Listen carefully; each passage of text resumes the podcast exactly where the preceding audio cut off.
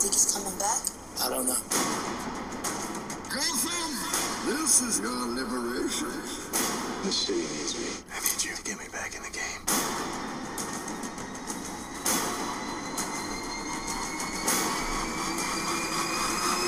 Remember where you parked?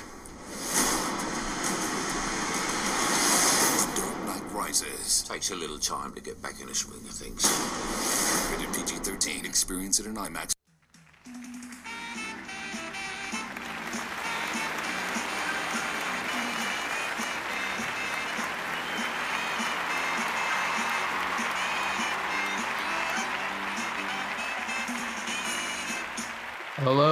Everyone, and welcome to another episode of Whose Filmography Is It Anyway? And today we are going to cover the final film in Christopher Nolan's Dark Knight trilogy, The Dark Knight Rises. Oh boy. And with me, as always, my co host and friend, Josh Page. Thank you, Stephen. Thank you for another lovely introduction. This is it's really an a- honor. Yeah, that time I added the friend part in. This is really it's a true honor today to be your co-host and friend, especially for an episode such as this. All right. Uh, you want to tell us how you first saw the movie or when you first saw the movie? I was working at uh, summer camp uh, as a counselor, and um, my some of my friends were uh, uh, kind of hyping this up um, as expected. And this was one of those things. Just to preface, is is it was one of those things where after the Dark Knight ended, I was kind of just like, we don't really need another movie because it's just the kind of this perfect ended um, saga in my mind, and we can get to the debate on that. But I remember everyone's so hyped about it. I'm feeling like, yeah, I'm not that hyped, but obviously, you know, you're to show up for a sequel to The Dark Knight. I mean, it was just one of those event films. Um, yeah, so basically, with this plan, is as the movie was approaching, it became a group kind of event where all the my counselors were all, all got together and we, we packed in like, I don't know, like felt like 10 to 15 people just all filling up rows um, to go see this movie. And I just can't really explain it. It- The movie happened and it just kept going and it kind of just kept going and yeah and i have And thoughts then on it all of ended. and it ended and there were multiple And there was an ending. there was an ending all right and there were various opinions throughout once it ended um, on both sides and i'll save all that for you know later. But i remember just very specifically that summer being very not excited until the moment i was and then i watched it and certain expectations were met and you know the rest will we'll save but it was a pleasant experience. As for myself, I um I was actually the opposite on all fronts, I assume, because before this movie came out, I was very much in favor of a Dark Knight sequel. Like I believe I've said on a previous podcast. After the Dark Knight, I like went online and looked almost every day of like what's happening with the Dark Knight Rises. There were I remember I saw like Philip Seymour Hoffman is the Penguin. Johnny Depp is oh the my Riddler. god i remember all those rumors Yeah, Two Face is coming back. You know, I saw a lot of rumors, and then, uh, you know, the day came, the movie came out, and I got all my friends together because they wanted to see it too. Although I think I was the driving force behind their excitement, and are you still I- friends with these people I am. I am. oh that's good that's good this is back in 2012, mind you, when midnight premieres were, or like opening night was like literally at midnight. Now you can see like the movie at like seven o'clock at night. You know what I mean? Like yeah if you wanted could to see, yeah if you wanted to see Endgame, you could see it at like seven o'clock on a Thursday night. This is 2012, back when like you had to see the movie when it opened at midnight. I we literally went to a midnight screening of a three-hour movie. That's how crazy we were. we've all been there You know, it was what it was. I got a T-shirt. Um, yeah, it's interesting that you mentioned midnight screenings because our growing up, our generation, it's just like that back was in our day. Back in our day When I was a young whippersnapper.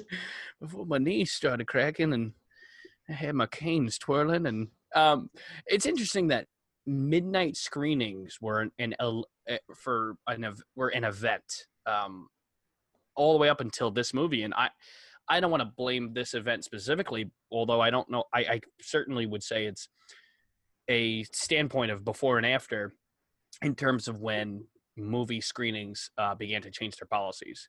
Because the whole idea of gathering people in one specific place at one specific time it creates easy targets. So it's kind of like it's interesting to see how yet again um, a I dark don't know Knight- if it had to do with the shooting as much as it had to do with um you know the the two factors that come to mind automatically are the length of this like the length of this movie is crazy like especially for a midnight premiere you know Yeah, if you have work the next day you know you're going to be dead. They want to so theaters are capitalizing on the fact that if there's a seven Yeah. o'clock showing you could sell out every theater.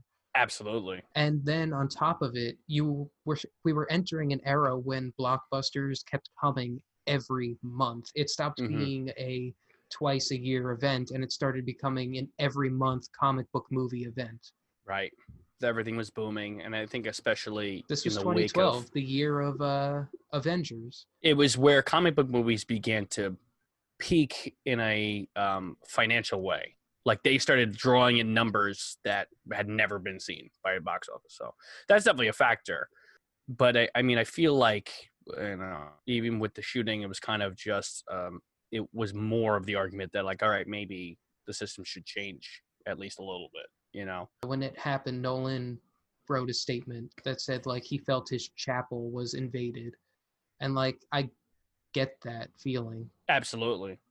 that's my i mean not because of quarantine anymore be- i can't go to the theater but i feel the void of the theater i want to go back to the theater Oh, absolutely. It's a sacred um it's a sacred space for people like us cuz we connect with film in the way that we do and uh to take that away for whatever reason is a you know, it's a devastating thought, you know what I mean? So, yeah we experience it in a pandemic level because you know, we're told but like to experience it in a, a level of terrorism or however you want to label it. It's just it's, you know, no one should have to be put in that kind of experience. So, yeah i've heard more stories about jesus on the movie screen than in church but i'm also jewish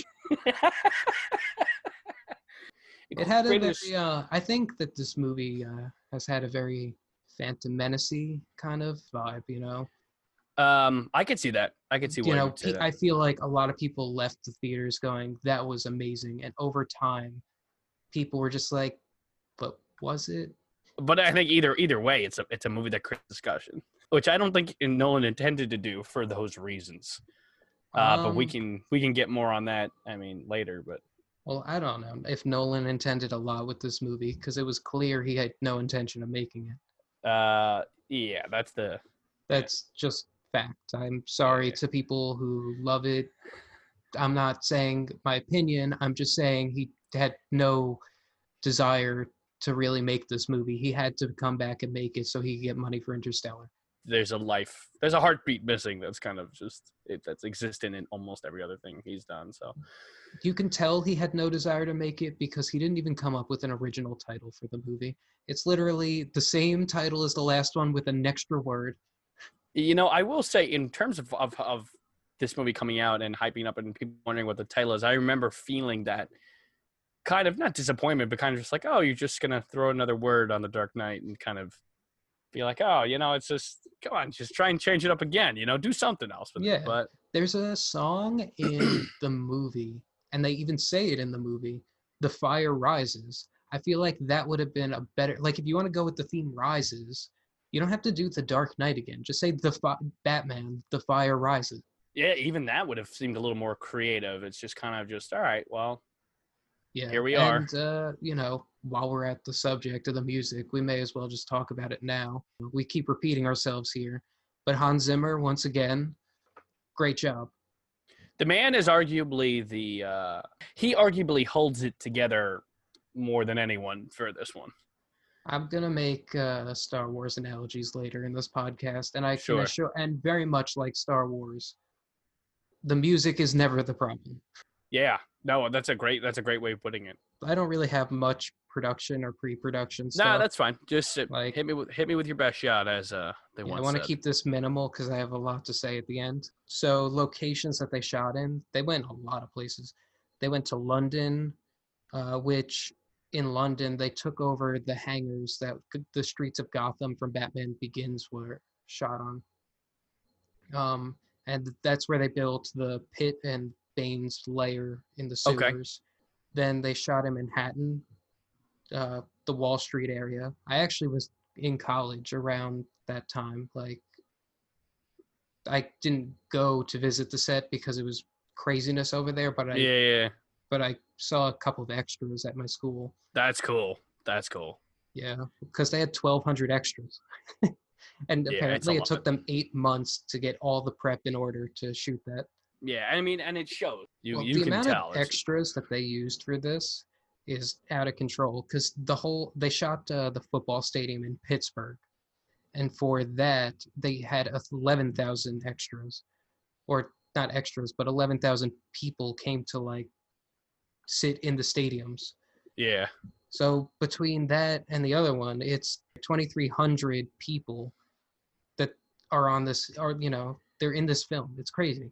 I will say that it does feel like, in hindsight, when you put it that way, because I've actually never thought about this till you just were saying it, but in hindsight, this actually does feel like the most crowded Batman movie. But this is the first time where it's like extras are almost notable, be it the the the Gotham Police Department, the foot the football stadium alone, um, but uh, just everywhere in the um in the cave in the prison. It's kind of just like they're they're re- it just really feels like they doubled, if not tripled, their numbers from even yeah, they went for a very epic vibe. Everything is just very large in this It- movie. yeah, that's an that's a great way of putting it. it's a lot It's of a tuna fish. it's a lot of tuna fish. a lot of tuna fish. Uh, but you know, you want to know what the difference between the the streets in Chicago and New York are like? In Chicago, it's a lot more open. In New York, you're gonna get these narrow fucking passageways. Incredibly narrow. Uh, they shot in L.A. and they shot in Scotland as well. This in Scotland is where they shot the airplane sequence, the Bane's opening airplane sequence, Mhm. which they did for real. No, but Obviously- he but Obviously, Tom Hardy was not in the plane, but they actually filmed the plane being ripped to shreds. right. s- Um, Nolan did his Nolan thing and said, "I want to do this for real." Um, and it's I mean, it's I mean when we we could uh, you know whenever we get there, it's it's debatably one of the best sequences of the movie. It's just it's breathtaking. I really don't have much else. I just wrote in my notes that uh, Nolan and company really con- tried to con Marion Cotillard, like uh, J.J. Abrams for uh, Star Trek Into Darkness Um, refused to admit that Benedict Cumberbatch was Khan prior to the uh, movie's release. Even at Comic Con, J.J. Abrams was asked, uh, "Is Benedict Khan?" And he flat knew. out said, "No." You know, know. it's the exact same thing with this. Everyone knew who Marion Cotillard was playing, and yet Nolan felt it necessary to lie about who she was. yeah. And it's like, Um. who are you trying to fool here, man? it's um yeah, it's definitely a a, a con kind of move, uh, and uh, we'll get there when we get there. it's just- I'm actually a fan. I'm a I'm a Star Trek Into Darkness fan. I get a lot. That's another one of those Last Jedi kind of J.J. Abrams again. another one, kind of one of those things that I get um I get flack for, but I can understand why diehard fans would get upset. I have only seen it once uh, back when it came out, so I don't remember it. I can't comment. I Must just have been a big remember that R2D2 was in it. We'll have to uh we'll have to get there when we get there. When you know, when we cover JJ Abrams. Which is not gonna I don't You think it'll be anytime soon. You just broke me like I, I broke the bet. broke the bat. oh my god. That was a lot. He's part of enough Uh, fran- he's part of enough franchises that he'll show up when you cover franchise. I think I've told you this term. It's not my term, so I don't want any credit. I forget who said it, but J.J. Abrams is uh, franchise Viagra. There it is. He's always brought in to try and rejuvenate a dying franchise. Mission Impossible, Star Trek, Star Wars, and now maybe uh, Superman. Yeah, he's um succeeded, but this is what he's brought in for. no, yeah, he's he's absolutely he's very talented in what he does for that reason. But we'll get there when we get there because Yeah. he's like he's a can of worms. I'm not opening that can of worms. But here's the thing. I'm um, just one last quick comment, and then we can restart reading. Sure. But uh, you know, J.J. Abrams. The one thing I'll say about him is he is franchise Viagra because he's great at getting things started, but he's not good at ending things. You know, the Viagra has lasted more than four hours, and it's just I need to go to the hospital after some of after his finales. you know, this is a kind of rhetoric question. You don't have to answer if you don't have an answer. But if he's a starter car, then who is a good finisher car?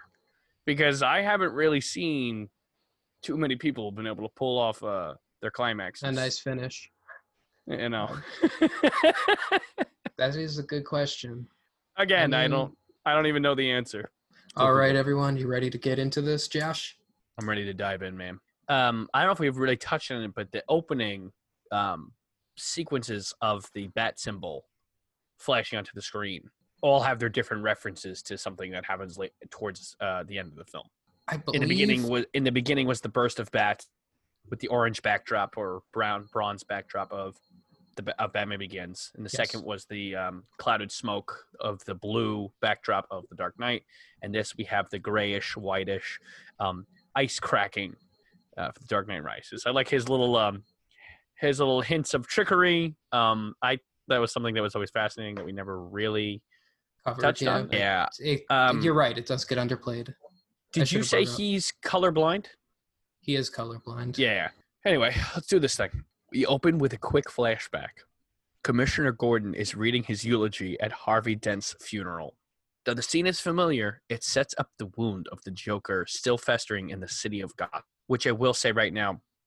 I read a note because I have uh, trivia. I always read the trivia for these movies. Mhm. Is that um, where did he say it? Um, about a year before the movie's release, Nolan mentioned he was considering using a mixture of CGI and deleted scenes from The Dark Knight to have the Joker appear briefly, but ultimately decided it was disrespectful to Heath Ledger. But it's the reason I mentioned is because it's it's you know the wound of the Joker still festering in the city of Gotham, and it's funny because I remember when this movie came out, it's that was a question: is will the Joker reappear somehow or be mentioned? To which, you know, he he's not, but um, yeah, Well, it's it's no it's another non secret that had Heath Ledger had survived, he would have been the villain again.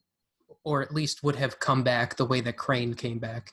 Yeah, they would have found a way. They would have found a way to do something with him, but it's very interesting to see how his death kind of set up a lot of different uh, decisions that must have been made in the writing process. But nevertheless, the dawn that Dent promised is coming, but is artificial. Lies beget lies. Gordon's speech is short and curt as he concludes, I believed in Harvey Dent. The scene quickly changes to Uzbekistan. Upon an unofficial uh, tarmac, a CIA airplane awaits. Coming to join them It's a car containing Dr. Pavel and three hostages with bags over their heads. The hostages are said to be working for the masked man, Bane. Elated, I think I've heard of. him. Elated, the CIA officer Aidan Gillen, aka Peter. Baelish, Littlefinger, Game of Peter- Thrones, son. Hey brings the hostages on board without even checking who they are. Once Tough, aboard the tough plane, stuff for this guy. this is really tough stuff. He's, He's really a, not. He's a he's he's kind of a dick. Go on. Once aboard the plane, the interrogation begins. The CIA holds a hostage's head out of the airplane door, asking him about Bane. The hostage does not speak, nor does the other. The CIA officer is stunned that neither man will talk. A cold, metallic voice answers the CIA's confusion. Or perhaps he's wondering why someone would shoot a man before throwing him out of a plane. the CIA officer knows who the third hostage is, but in his arrogance continues to believe he is in charge. He barks sharply. Who are you? The chilling voice returns. It doesn't matter who we are. What matters is our plan. Already, the audience knows who is under the mask, which makes the line about having a plan all the more important. Already, a difference between the previous villain, the Joker, and Bane has been established. Bane has a plan and is hell bent on making sure everything happens. This is also an incredible South Park line. It doesn't matter who we are. What matters is our plan. You should have respected my authority. I totally forgot about that. Oh man, Uh, are you? Uh, let's let's take a little break here. It's just talk real quick. Are you a fan of Bane's voice? so I I actually think that it's one of those things that instantly kind of got made fun of, and it became this no, like no, no.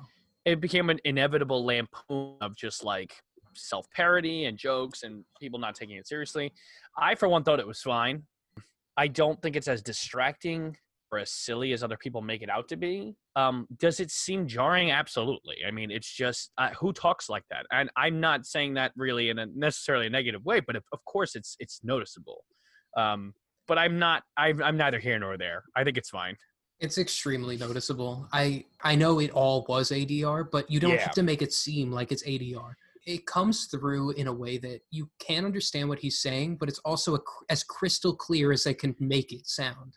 It's yeah. I mean, and no, that's definitely a factor in the way that it's recorded. But it, like when he speaks, as as much as I I just said I, I'm fine with it, or neither here nor there. It's like for Nolan to want to capture his world in a sense of realism.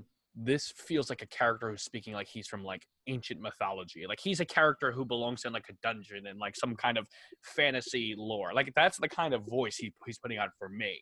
So like I don't mind it. I also feel like Nolan, who is a very um, he tries to take things very seriously. Absolutely. And the fact that the mask comes into play, it's comical. One, two, it has this unrealistic factor to it. It's the most unrealistic part of everything in this world. That's that's the exact point I was just making. Yeah. To the Phantom Menace analogy we were I was using earlier, this was like when you first saw Nute Gunray's mouth moving backwards, and then like you're just like, this is ridiculous. Why are they speaking English right now? um I showed so I just uh we can scratch all this, but I showed my mother the Star Wars movies for the, her first time ever. Wow, she had seen crazy. Yeah, we went as fa- as a family to see The Force Awakens in 2015, assuming that my family had all seen Star Wars. My mom's like, "Yeah, I saw Star Wars years ago," but my mother is like, unless she's directly 100% focused, she you'll you'll lose her. So she didn't know what the Force was. She thought the Force was like a force of the. I thought uh, the Jedi were a force and the villains were a force, and they were forces of like good and evil. I'm like, no, no, you were grossly misunderstood. You were you you grossly misunderstood Star Wars. If You have much to learn, young grasshopper. so we watched all the Star Wars before. Um, uh, Force what, Awakens. what was the name? No, what was the name of this last piece of shit? The Rise of Skywalker. Thank Rise you. of Skywalker. so I wanted to show it from the beginning. And I was like, listen, I know you've seen some of these movies in between, but let's start from the beginning. And we watched Phantom Menace, and it was completely unexpected. She loved Jar Jar Binks. She thought Oh, the man. She she was crying Hey, and, some and people do. she was crying during Revenge of the Sith. She was like very um, invested in the prequels, and she a lot of had people cry during Revenge of the Sith. I, Yeah. I don't know if I sent you this video, but there's this amazing reaction video where this girl, I think she's like, I, I don't even know, she was like 13, 12, 13 years old, and she's watching Revenge of the Sith, and she had no idea Anakin was Vader. And it's the scene where he said he's pledging his loyalty to the Emperor. That's how my mother was basically. And this girl was freaking out. She was like, wait, wait, what? Wait, what? And then he names him Vader. He's like, you will be known as Darth Vader. And her face drops.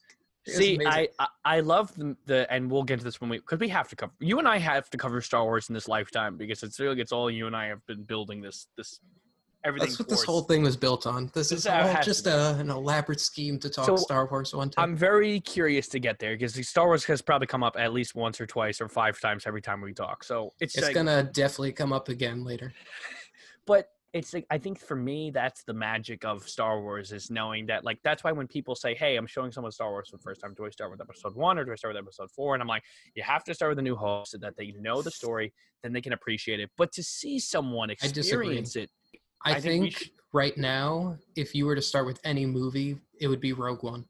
but you're oh, okay. That's that's another debate. But you're still you're still starting them from the point where you know Darth Vader is Is Darth Vader. and then what you do is when you reach the last Jedi, you say, "This is how it ends. I promise." This, This is, is how just- it ends. You're gonna hear that there's a ninth movie, but th- that's a lie. This is very much uh, Indiana Jones four talk. As well. Um, it's like there's no fourth one. I know you're going to hear a lot of people saying that there's a fourth Indiana Jones movie, but that's a lie. That's just a you- myth that people and you put could out be there. to- watching the actors coming back, and it's still not a real movie. It's a figment of your imagination. Anyway, just so wait for Indy Five.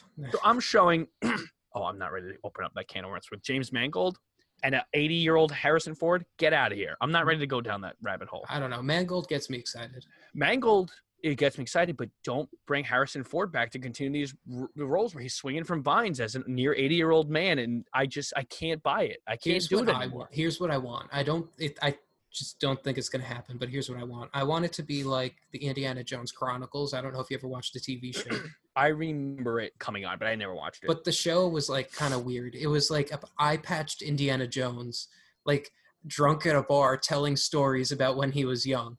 Like, there you go. And then that. you cast then you cast a young actor as and then a you can have Indiana Jones six, seven, eight, nine. You know, with a young with a new actor. yeah.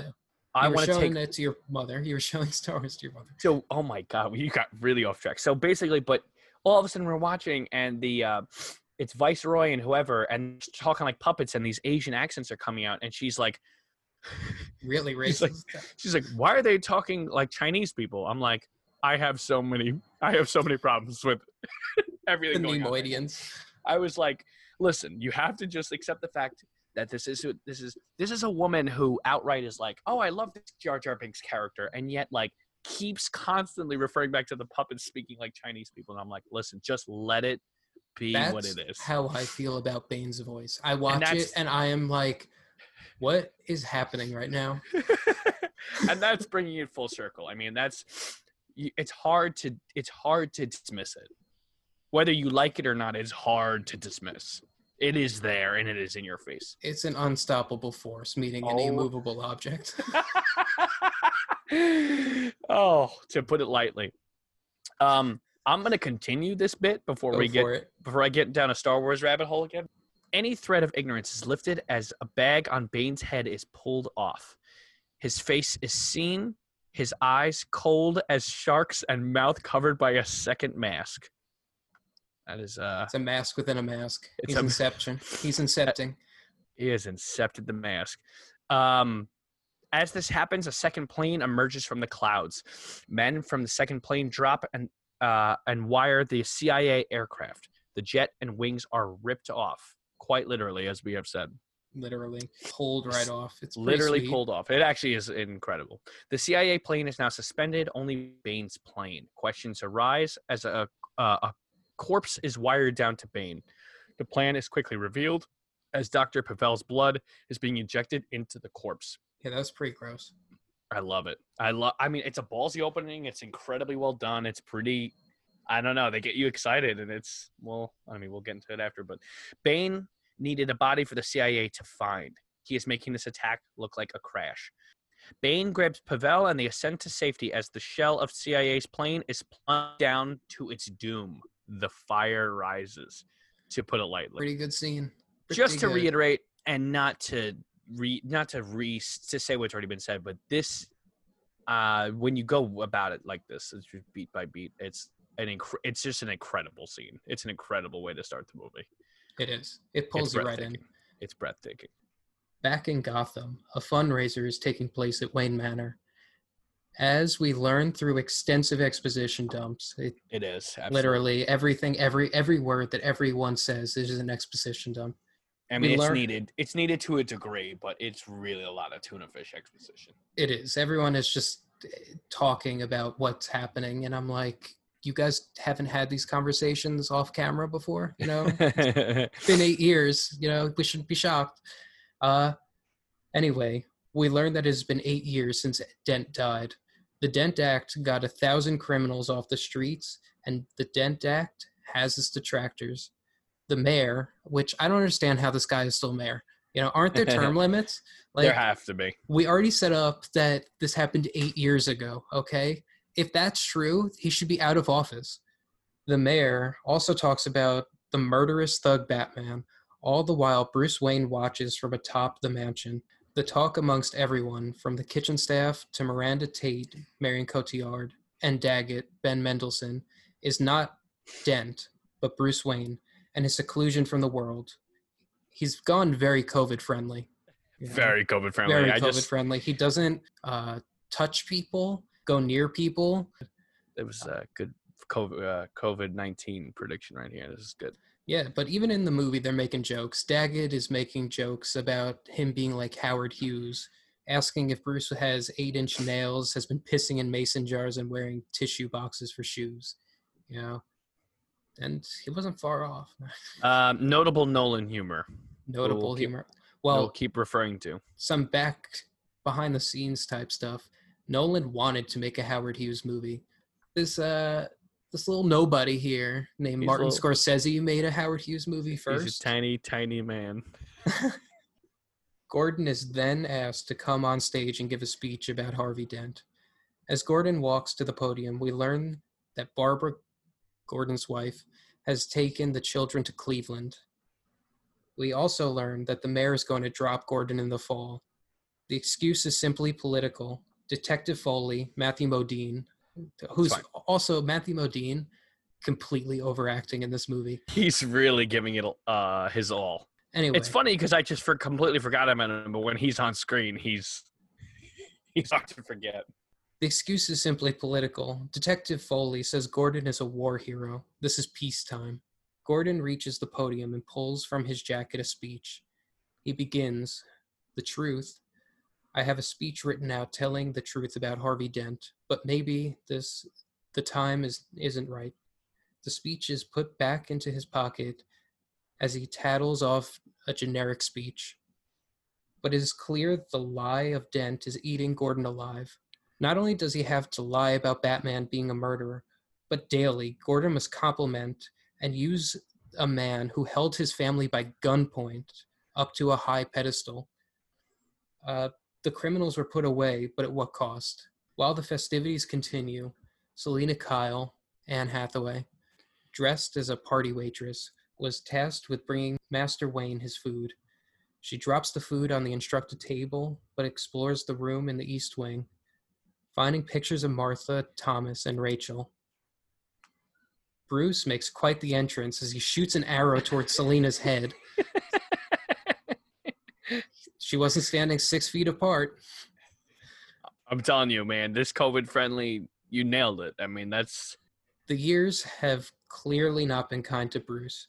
While he doesn't have eight-inch nails and wear and wears regular shoes, he looks thinner, has a scrubbed-up beard, and needs a cane to walk.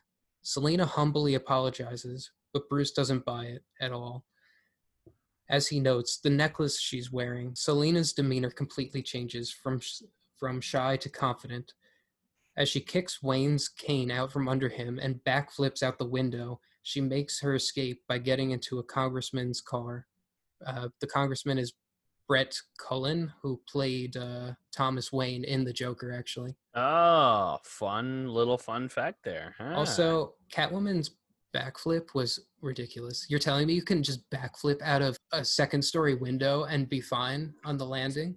Oh, reality's out the window. R- r- well, that, yes, there's that. I was gonna say is that if you didn't know, if you didn't have any inkling that this might be Catwoman, this backflip should help put you in the right mindset that this could be Catwoman because You, she needs uh, to be theatrical. Are you a fan of her Catwoman? Um, she's actually one of my least favorite parts of this movie, Mhm. but that's also because I have You have half a hate?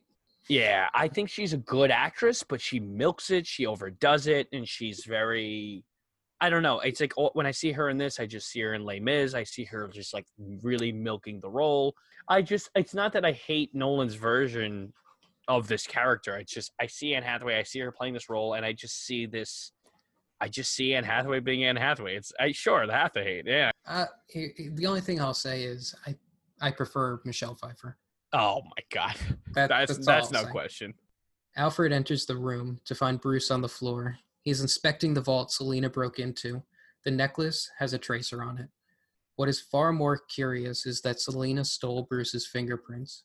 In what is a per- what is the perfect metaphor, we see Gordon, the only one of the three angels from the Dark Knight, looming over Gotham next to the broken bat symbol. The light is extinguished, but not forgotten. Interrupting the commissioner's thoughts is John Blake, Joseph Gordon-Levitt, this movie arguably not just among the dark knight trilogy but among all of nolan's movies relies on coincidence probably more than any other thing he's done Uh, i mean but the coincidence of John and uh, Tate being in the right places at the right times, the amount of times that they are, is just like uh, it, it's hard to believe. but that goes into i don't want to say the laziness of the writing but that goes into why this movie is problematic for people because all of a sudden you start trying to apply logic which you never would have thought to do in any nolan movie i mean we've made jokes about like um you know in- inception being very meta and it's very it's like almost too meta applying logic has never felt more warranted than when you watch it you're like well how is it that this character appears here or this event happens there so perfectly that it couldn't have happened any other way You Which- know what it is? It's it's the first time that you could take like a step back in a Nolan movie and just kind of assess it as it plays out because Inception, let's be real, when you are watching that movie, you, what you're really trying to do is figure out how the movie is operating, like looking at the logic of a dream mm, world. absolutely you're not going to question the Knight- logic of And The Dark Knight, you're not going to sit back and like question how the Joker got from one place to the next because you're just too excited that the Joker is on screen. But Joseph Gordon-Levitt, I'm not excited to see him just standing next to the commissioner at the right time or finding the the commissioner at the sewer at the right time. I'm just like, how is this even possible? How do you keep running into these people? part of the territory you know I, But John, uh, let me get back into it. But John Blake walks onto the roof, interrupting Commissioner Gordon's thought process. Apparently, the congressman, last seen with Selina, has not made it home, and uh, the wife wants Gordon on the case. Gordon finds this task amusing. Blake takes a look at the bat symbol and asks Gordon, Don't you want to know who he was? Gordon replies, I know exactly who he was. He was the Batman. This comment is reminiscent of a bold, aloof statement made, made by wise men in fiction novels. It's like very Gandalfian. Yeah A statement that says to the audience so much about where Gordon's alliance allegiance lie, but so little to the officer asking the his superior a question. Like, yeah why are you asking me this question here? Like, who are you? you know, it reminded me of like Harry Potter, where you know when Harry goes to uh, the Mirror of Erised. i knew that's where you're going with it yeah And Dumbledore and Harry asks Dumbledore, "What do you see in the mirror?" And Dumbledore just replies, "I see me holding socks, Harry." And Yeah. it's like, of course he's not going to answer your question. Like, yeah you're just a kid. What are Yeah, you doing yeah. here? You're not even supposed to be up here. Can't that's just kind even of how have this a feels lunch. i'm having lunch damn it all right this is this is the answer that you need to hear even if it's not the answer you want to hear back at wayne manor alfred goes to bring bruce his breakfast but bruce is not in bed surprisingly he is in the bat cave guess it was too late to cancel the construction of the cave before he stopped being batman which uh raises some questions but you know i guess they needed to keep the lights on in some way It definitely raises questions, but go, keep going. keep going. Bruce has located Selina and wants to know what she is doing with his fingerprints. Alfred then comments that Bruce should go out with Selina. Bruce reminds Alfred she is a burglar. Alfred responds, "At this point, I'd set you up. I'd set you up with a chimpanzee if it brought you back to back to the world." Bruce explains that there's nothing in the world for him. In a very Goodwill Hunting style monologue, Alfred tells Bruce that he wished Bruce never came back to Gotham because there was nothing for him in the city but pain. I just want to make a note. That's an incredible reference. It, it, it's literally the exact same speech. It was like I for those seven years I was happy because I thought that you were out there being happy. Yeah. It's the ultimate speech that anyone wants for a loved one who knows that they're holding themselves back from a better life. Alfred elaborates with his fantasy of seeing Bruce at his favorite cafe in Florence. They would need to speak or embrace, but Alfred would know he's happy, which is all that Alfred has ever wanted. I've been very harsh on Alfred on this podcast. Never on Michael Caine because he plays him very well, but I've been hard on Alfred.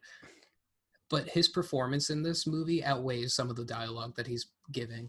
this is further proof of uh and i'm sure you could put many people in this many actors or characters in this category where the actor almost outweighs the character because of just like if this were not as convincing a performance. You would almost be like, all right, you know. Blake is called to a crime scene. The body of a 16 year old has been found at a sewer grate. Blake knows this kid from an orphanage. Blake, the group home to talk to the head of the house. The dead boy, the dead boy was turned away from the house as he turned 16 and the Wayne money stopped coming in. 16 year 16 years old on the streets really? Like I thought the rule was 18. Like 16 is pretty fucking young. That's crazy. Absolutely. Um, I don't know who decided that was the age. I feel like Nolan read Oliver Twist before writing the script. Had to have. That's a very. That's please, sir. Can I have some more? You know, that's a very. Uh, 16 just seems way too young to be kicked out of a boarding house. Blake then goes up to talk to the brother of the dead boy. The brother does not seem distressed at all. It was He's dr- actually alarming how that kid's a fucking sociopath. I was gonna say I don't know if that's in the writing or in the kid's acting, but that kid is kind of just like, huh, It was definitely the acting because he's this kid is literally told your brother is dead.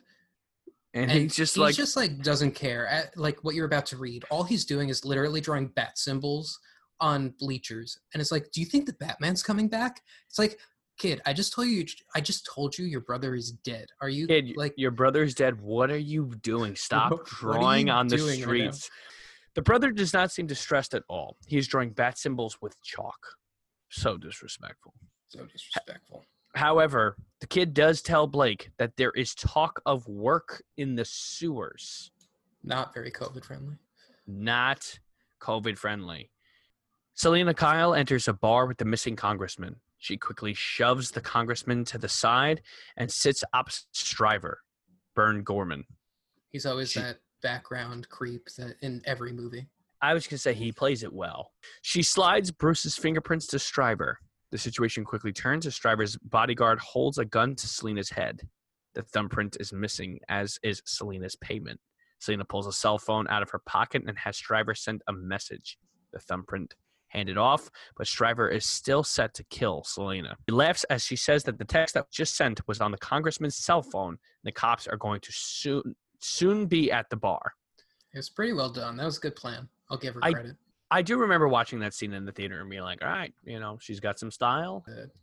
Selina begins to kick the bodyguard's asses, to put it lightly. When the cops burst through the door, under the cover of gunfire, Selina leaves the scene of the crime. Gordon arrives at the scene because, of course, the commission would be at an active scene like this. Of course. Again, with coincidence, it is only fitting that Gordon shows up exactly when he does. Um, Gordon then jumps down into the sewers to pursue the criminals. Note, he did not get naked before he got the sewers. Please note, Gotta note not- that. did not get naked before he got into the sewers. That's a that's not a good call. An explosion goes off, stopping any more police from going into the sewers. Gordon is knocked out and dragged to a massive construction site all under Gotham's nose. At the site is furious Bane. Bane is smart. He is shirtless. No wall of piss that will make his clothes smell. See, Bane knows what he's doing. he knows what he's doing. He listened to Charlie. Bane listened to Charlie. Bane watched with his mask on. Bane watched with a remote in hand. He sat very closely to his television that Find a night. lot of great stuff in the sewers. It's like it's like clamming. He is shirtless. No wall of piss and shit will make his clothes smell. Bane wants to know why the soldiers took the commissioner to the heart of the organization. In a Vader moment, Bane kills one of those men. That's a good. I've never thought of that, but you know, He's literally man- choking his own men out. It's true. You need to. Well, you need to make the villain a threat somehow, not just have him pull off a heist with leaving a body behind. It. You really got to have him. You really got to feel like he's willing to kill anyone at any given moment, and this is one of those moments. Um, in the heat of confrontation, Gordon throws himself into the flowing waters of the sewer. Bet he took off his clothes now. Bet he wishes he took off his clothes. Well, now, come on. Now he's got to be learning. Blake finds Gordon, of course. Uh, he is alive, but has been shot for real this time, not like in the Dark Knight. Because, this as we all know, in the Dark Knight, he was shot. But that was fake news. The next day, Blake shows up at Wayne Manor. He wants to meet Bruce. He's only allowed to do so after threatening to get a warrant for Harvey Dent's death. Blake tells Bruce that Gordon has been shot and what Gordon saw in the sewers. Bruce asks why Blake doesn't just tell his superior officers. Blake says they know, but they don't care. What Gotham needs is Bruce, is the Batman. In a sociopathic monologue, Blake explains that years ago, Bruce came to the orphanage he grew up in. During that visit. Blake saw in Bruce the same empty smile that he had practiced in the mirror many times. Very sociopathic. It was just like, I was just like, kid, you need to like, maybe you should have gone to a fucking psychiatrist here. Uh, Blake knew then that Bat- that Bruce was the Batman. Blake, before leaving, also informs Bruce that the orphanage is no longer being funded. Between Blake and Selina's pull to the world, Bruce is ready to re enter. Bruce wants to meet with Fox and see a doctor that's in the same hospital as Gordon. A clean shaven Bruce is at the hospital. The doctors tell him that there is no cartilage in Bruce's knees, elbows, or shoulders. In other words, he does not recommend heliskiing.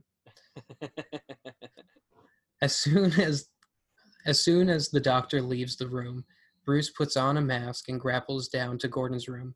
Was Gordon like directly below him? How did that even work? I don't understand. I- I don't understand that. Gordon is laying in anguish, physically and emotionally. He has been shot, but now before him, after eight years, is his friend who re- who rendered his soul barren. We've written this together. That you were gone. The Batman wasn't needed anymore. We won. I started a lie. None of this evil rising from where we tried to bury it. The Batman has to come back. What if he doesn't exist anymore? He must.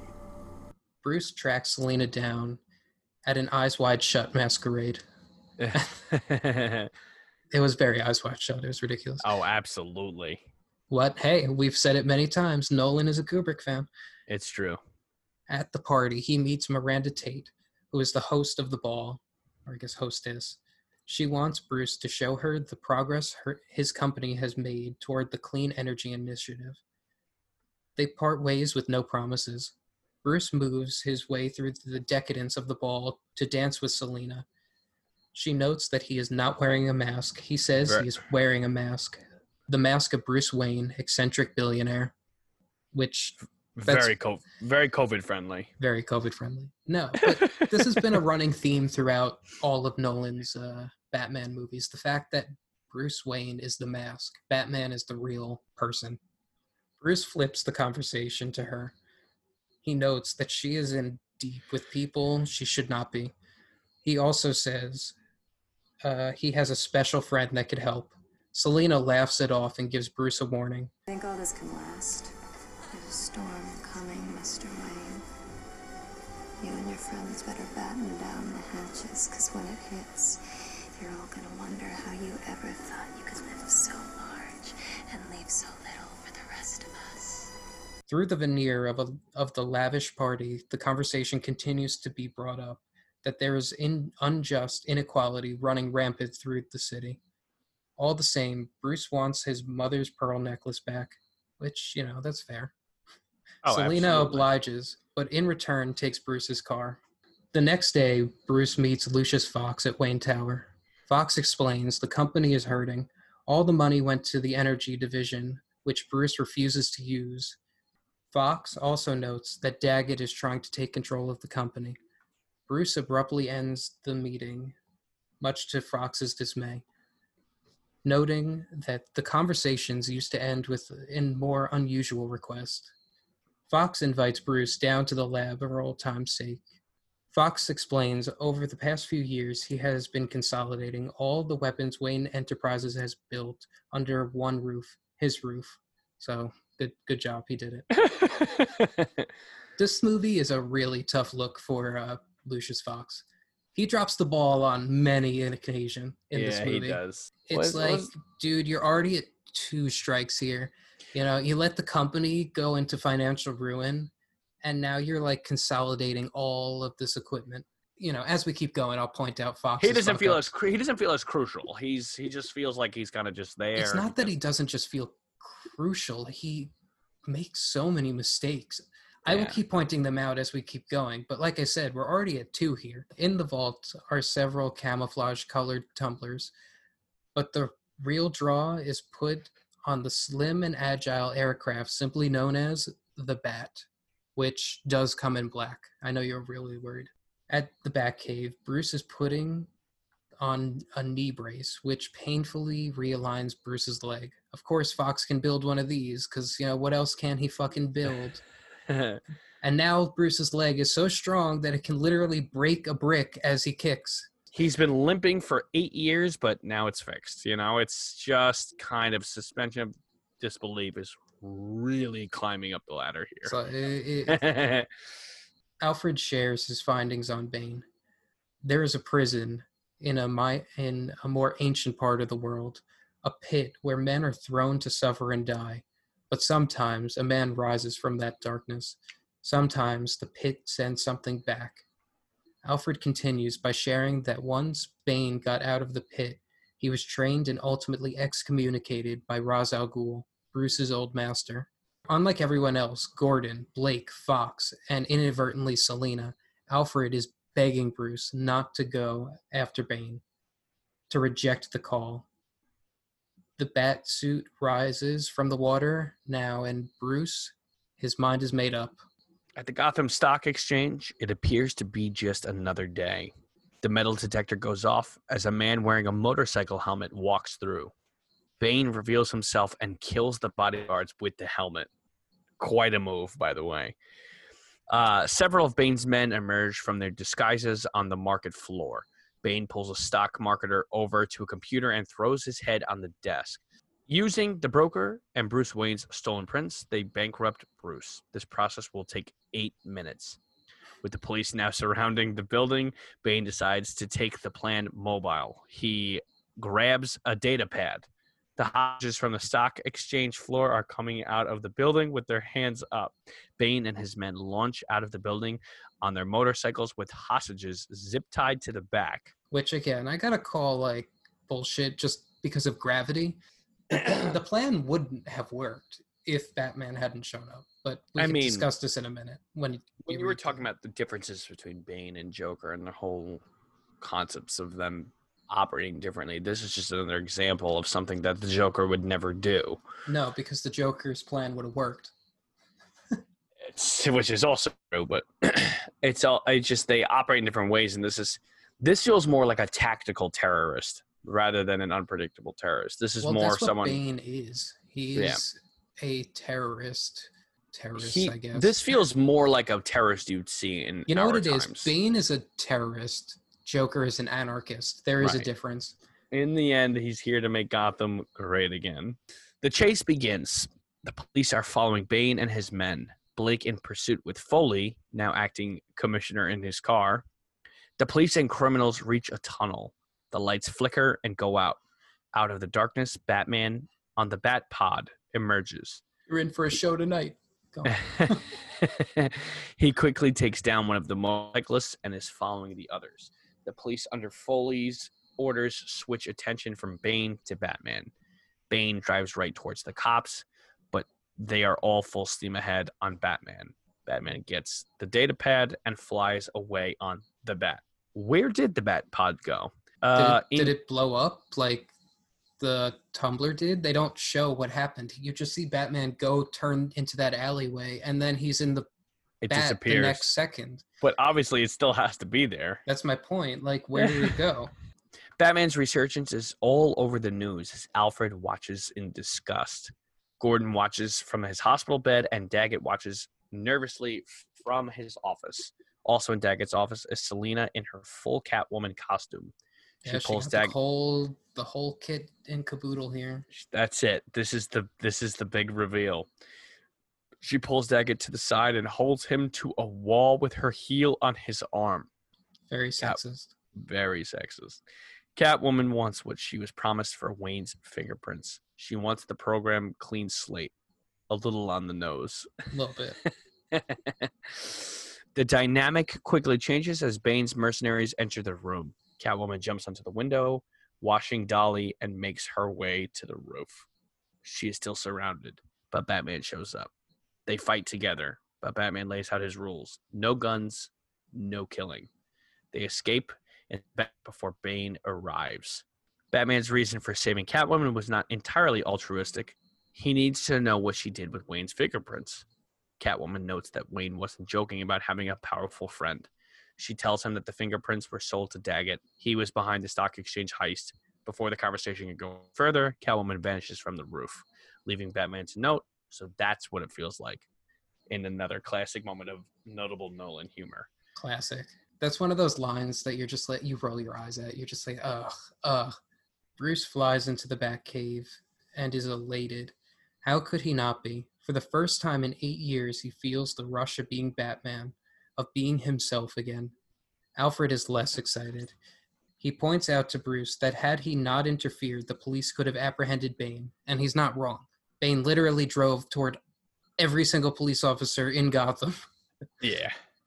More than that, Alfred's research on Bane is making him more and more afraid. He believes Bane is the new head of the League of Shadows. Bruce, in his arrogance, says he killed Ra's al Ghul and therefore the League. The conversation is not over. In the halls of Wayne Manor, Alfred gives Bruce an ultimatum. He will leave if Bruce continues to be Batman. Trying to break through to Bruce, uh, Alfred reminds him that he had plans for a life after Batman once.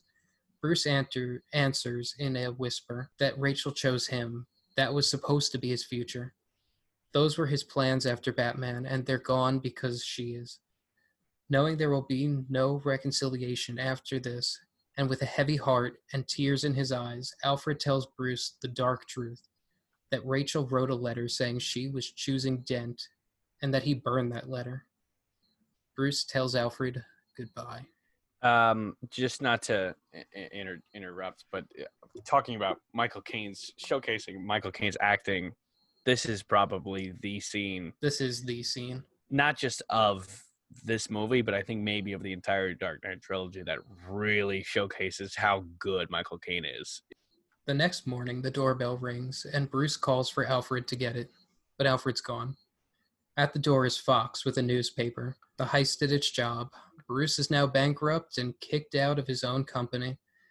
In a manic pace, Bruce and Fox decide that Tate, not Daggett, should take over the company, as she is more responsible and won't misuse the energy initiative.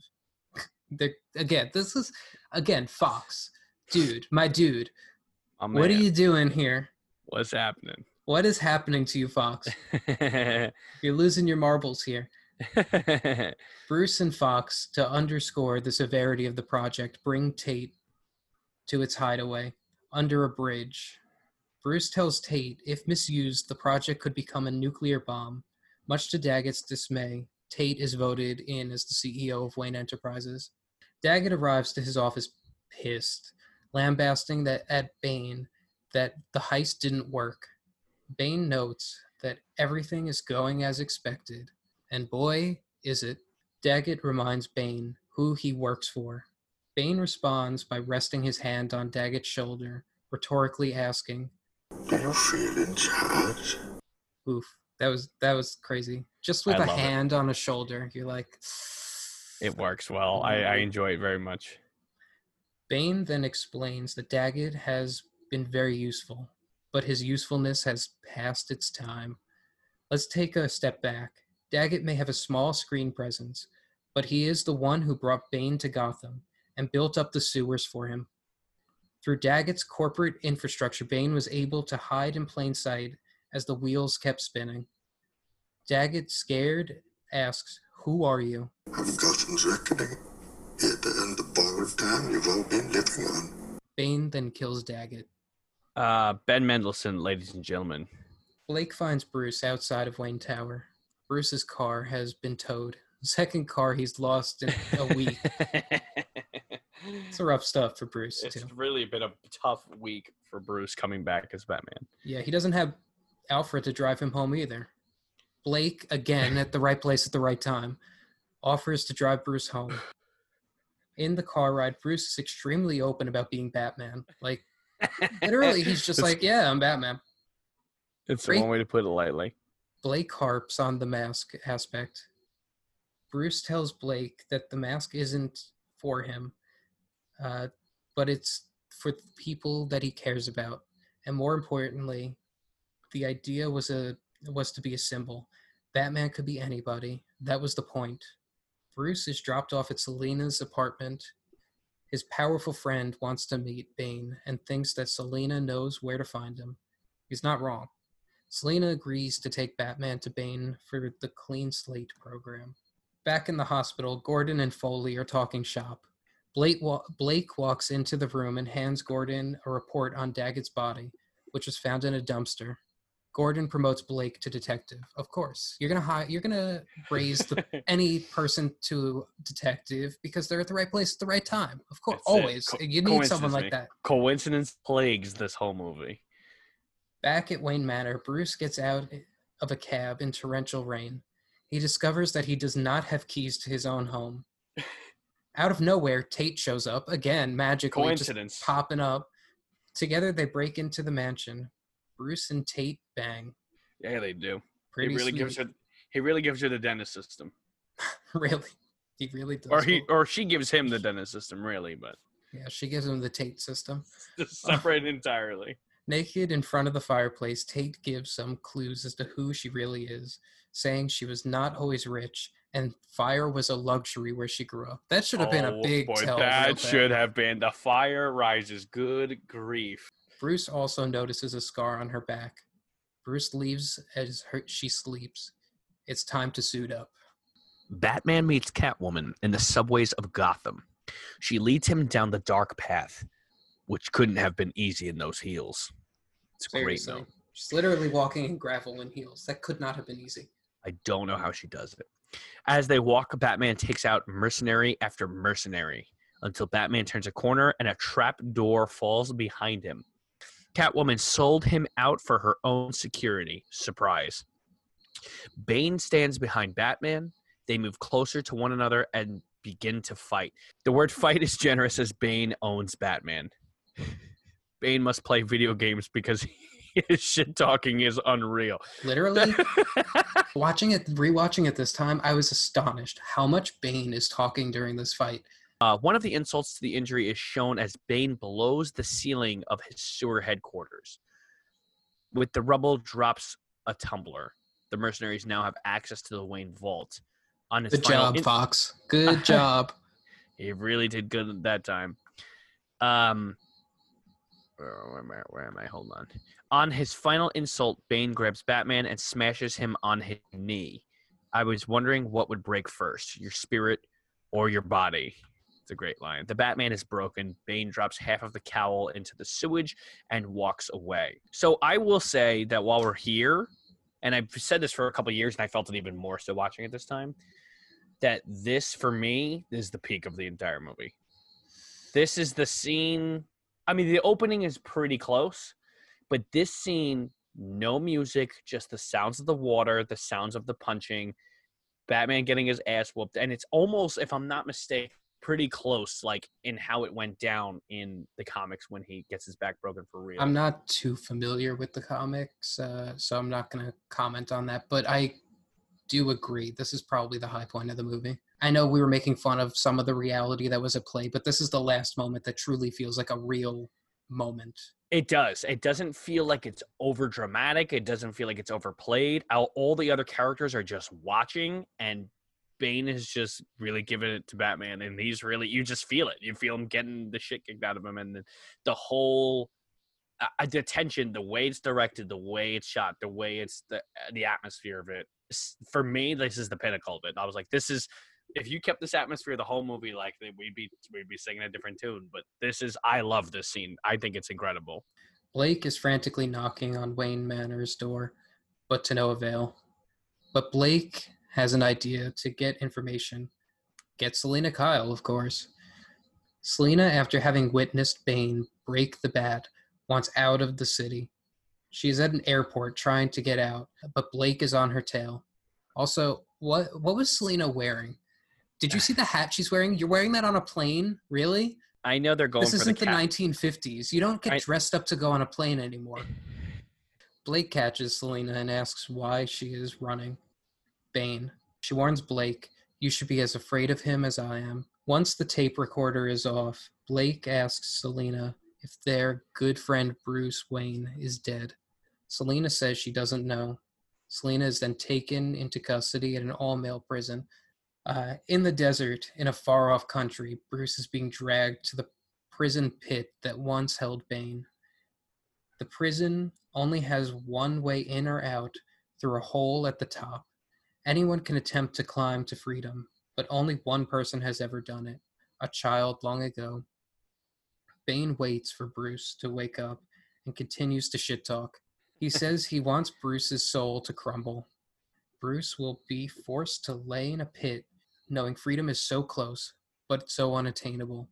More than that, Bane has ensured Bruce will be updated to what is happening in Gotham. Leaving, he tells Bruce, And then, when it is done, and Gotham is ashes, then you have my permission to die. With Batman out of the way, the plan in Gotham has accelerated. As Fox and Tate walk into an emergency board meeting, they find Bane holding everyone hostage. Bane wants to go for a field trip with Fox, Tate, and one other board member. They're going to the Energy Initiative headquarters. Once there, Dr. Pavel is told to remove the core from it, the reactor. Begrudgingly, he obliges, but warns Bane that unless reconnected to the reactor, yeah, the core will blow in five months. Gordon and Foley, hearing about the Wayne board, decide the time has come to search the sewers. While the police descend into the sewer tunnels, there's a football game going on. With the push of a button, Bane blows up the bridges surrounding Gotham, the mayor, and the sewers. All 3,000 policemen are now trapped underground. I will say this is another plot convenient. but it's it's very convenient. And I'm not not knocking it, but it's just like you almost feel like it's way too easy. No, I'm not Because- it. Any, I mean, any any because logically you'd be like, all right, well, where are the police in all this? Where is the where's the FBI? Where's the spot? Whatever. So all of a sudden you have this one move, and all of your And all the police boards are off the chess. you know what I mean? It's Like, it's just it's it's it's too convenient. It's too easy. Uh, on that note, with the hey little man, boy, gonna find a lot of great shit down there. I'll tell you Eh, much. Oh, they'd have to. I want to see the subplot when they start eating each other. Those cops who are underground. Like, at what point do they start referring to uh, cannibalism? No, I want to see a spin-off where uh, Charlie and Frank run into the police officers in the sewers and are like, uh, hey, hey guys.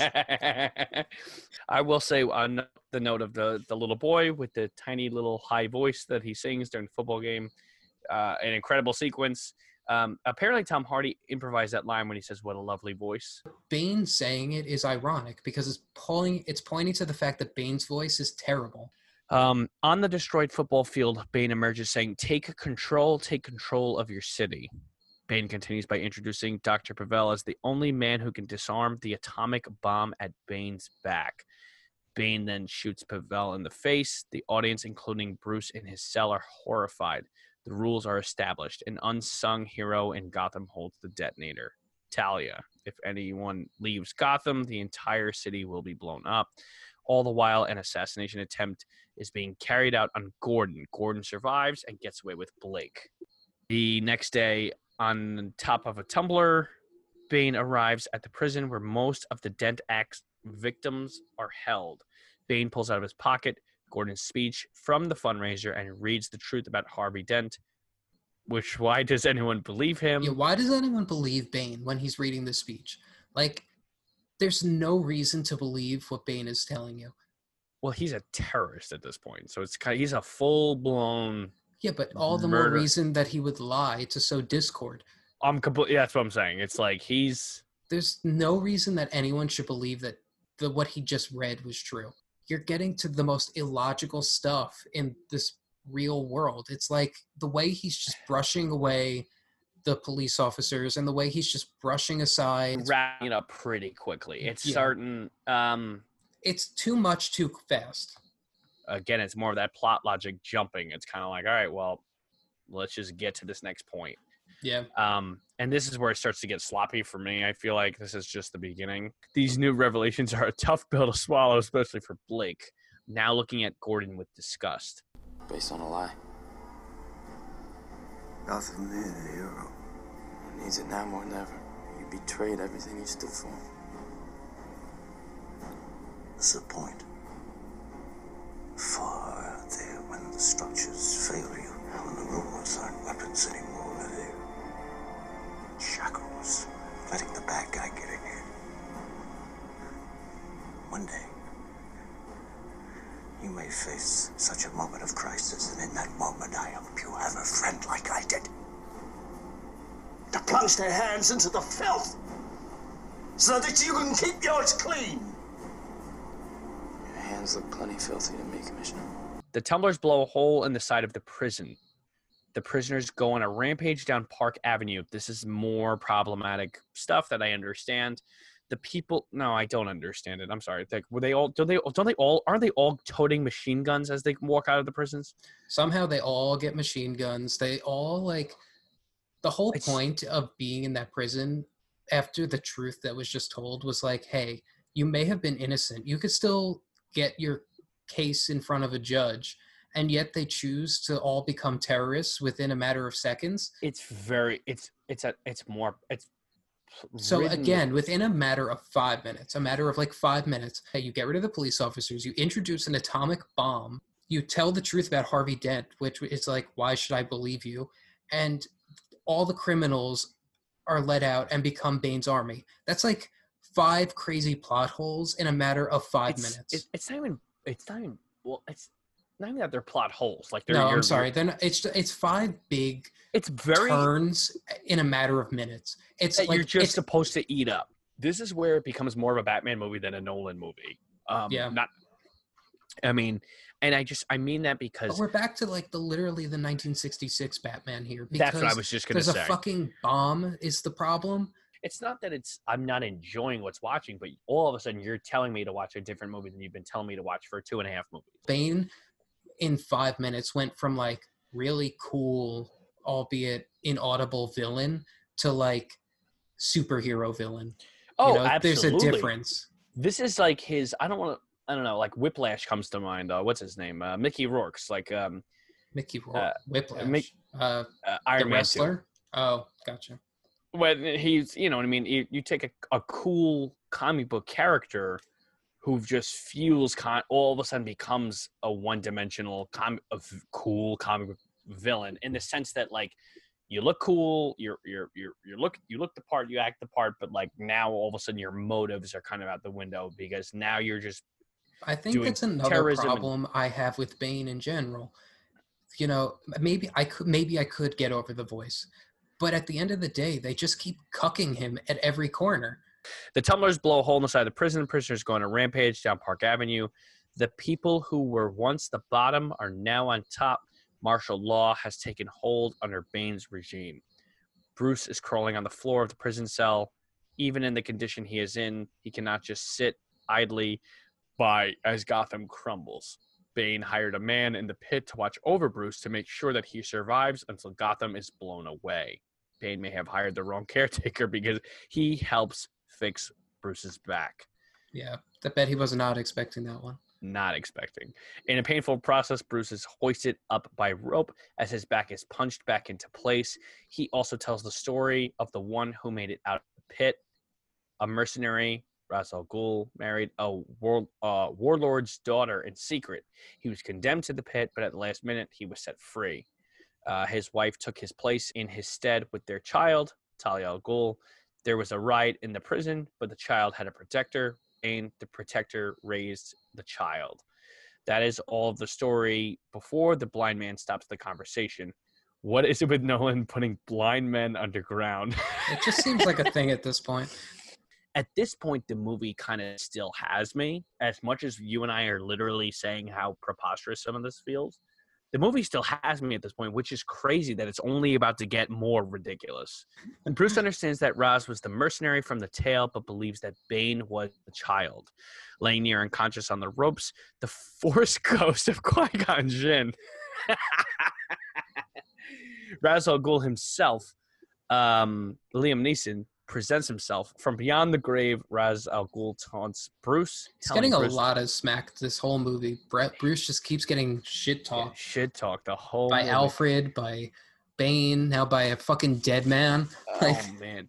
Telling Bruce with all his moral uh, authority, power, and resources the best he could achieve was a lie.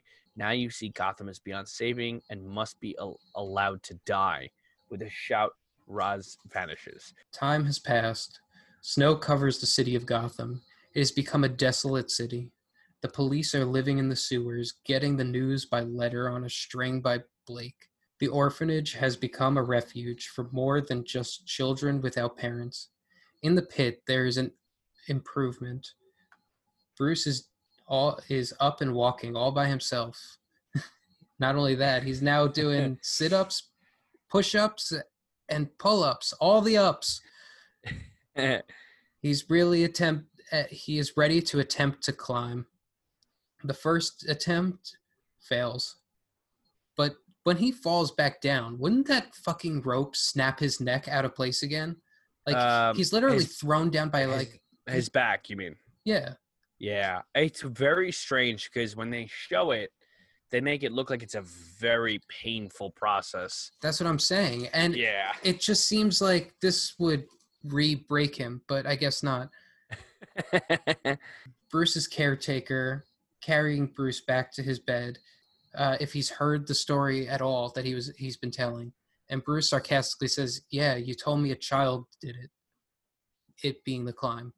yeah, yeah. The caretaker sharply replies, "A child born in hell, forged by pain, not a man of privilege."